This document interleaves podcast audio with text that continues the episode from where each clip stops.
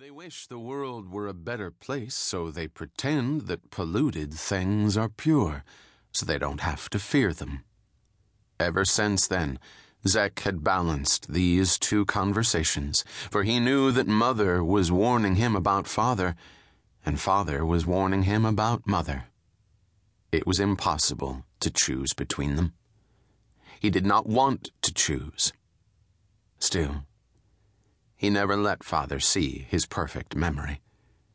It was not a lie, however. If father ever asked him to repeat a conversation or a sermon or anything at all, Zeck would do it, and honestly, showing that he knew it word for word. But father did not ask anybody anything, except when he asked God, which he had just done. Standing there at the pulpit, glaring out at the congregation, father said, what about Santa Claus? Saint Nick? Is he the same thing as Old Nick? Does he have anything to do with Christ? Is our worship pure when we have this old Saint Nick in our hearts? Is he really jolly? Does he laugh because he knows he is leading our children down to hell? He glared around the congregation as if waiting for an answer. And finally, someone gave the only answer that was appropriate for this point in the sermon. Brother Habit, we don't know. Would you ask God and tell us what he says?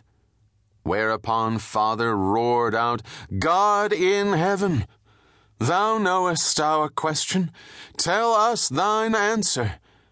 We, thy children, ask thee for bread, O Father. Do not give us a stone. Then he gripped the pulpit, the dictionary stand, which trembled under his hands, and continued glaring upward. Zeck knew that when father looked upward like that, he did not see the roof beams or the ceiling above them. He was staring into heaven, demanding that all those hurrying angels get out of his way so his gaze could penetrate all the way to God and demand his attention because it was his right. Ask and it shall be given, God had promised. Knock and it shall be opened.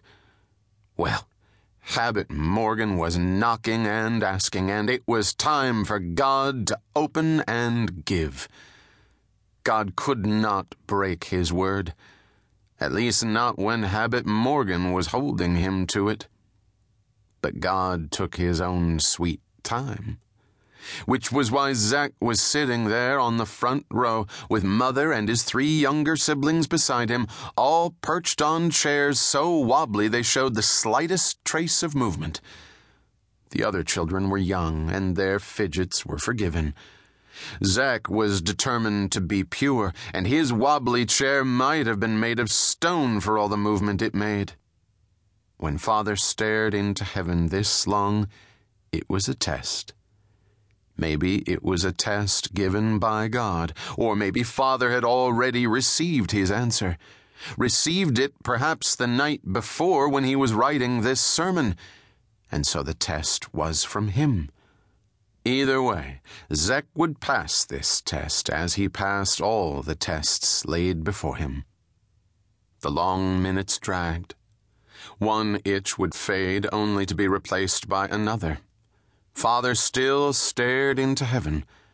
Zeck ignored the sweat trickling down his neck. And behind him, somewhere among the 73 members of the congregation who had come today, Zeck hadn't counted them. He had only glanced, but as usual, he immediately knew how many there were. Someone shifted in his seat. Someone coughed. It was the moment Father, or God, had been waiting for.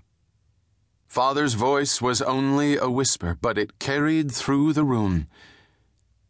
How can I hear the voice of the Holy Spirit when I am surrounded by impurity? Zeck thought of quoting back to him his own sermon, given two years ago when Zeck was only just barely four.